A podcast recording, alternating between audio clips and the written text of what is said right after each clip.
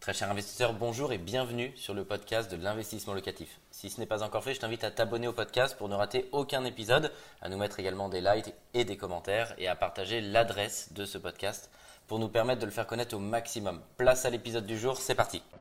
Bonjour à tous, je m'appelle Mickaël Zonta, j'ai la chance et l'honneur de diriger la société investissementlocatif.com et c'est plus de 200 clients à accompagner par an euh, dans des opérations immobilières très rentables puisqu'on vous a accompagné à Paris, à Lyon, à Marseille, en Ile-de-France et bientôt dans d'autres villes puisqu'on a la chance d'ouvrir trois villes prochainement là dans les trois prochains mois.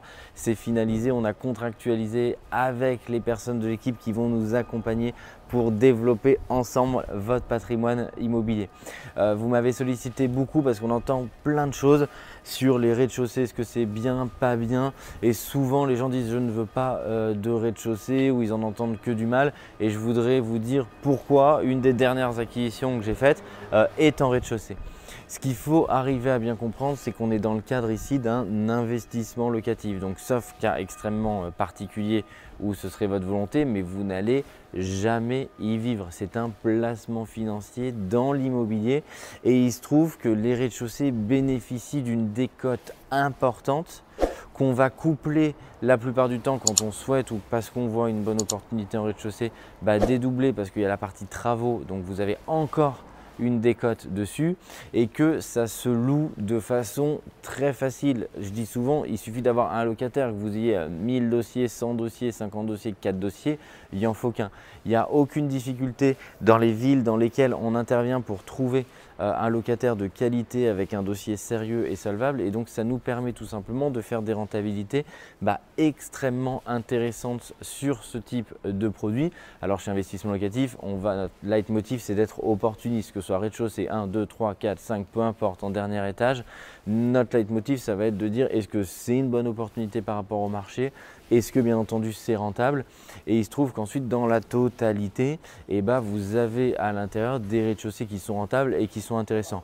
Donc bien sûr on les achète chez investissement locatif sauf si le client ça fait vraiment partie de ses critères qu'il n'en veut absolument pas. Moi c'est plutôt un produit que j'aime bien. J'en ai plusieurs hein, dans, le, dans le parc. Là en dernier là j'en ai encore pris un. Euh, j'en ai dans le 12e arrondissement. J'en ai deux en rez-de-chaussée euh, dans le 12e arrondissement, j'en ai deux dans le 18e arrondissement qui sont rez-de-chaussée. Je détiens des immeubles de rapport, bah forcément vous avez des rez-de-chaussée puisque vous avez tout l'immeuble. C'est des produits qui sont extrêmement liquides sur lesquels j'ai aucun problème particulier de location.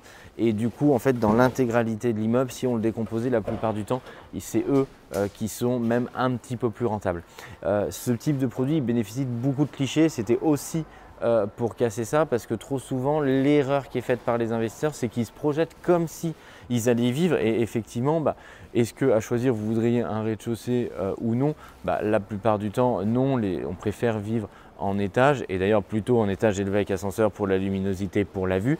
Mais c'est un produit qui en termes de liquidité locative va rester extrêmement liquide où vraiment les gens vont prendre à bail ce type de logement. Donc c'est tout ce qui compte dans la chaîne et dans la création de valeur d'un investissement locatif puisque c'est ce qu'on va chercher, c'est est-ce que ce bien est rentable Et la réponse, elle est oui. Mettez-moi en commentaire si vous aussi vous détenez dans vos biens immobiliers un bien en rez-de-chaussée euh, ou si ça fait partie, bien évidemment, si c'est une bonne affaire, des biens que vous étudiez afin que ça profite à la communauté.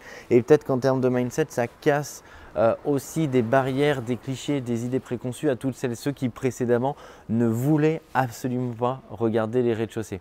Un grand merci d'avoir suivi cet épisode jusqu'au bout. Je te donne rendez-vous pour un prochain épisode. Si ce n'est pas le cas, abonne-toi au podcast, partage-le, mets-nous un like et tu peux également retrouver plus de conseils sur YouTube avec plus de 300 vidéos gratuites.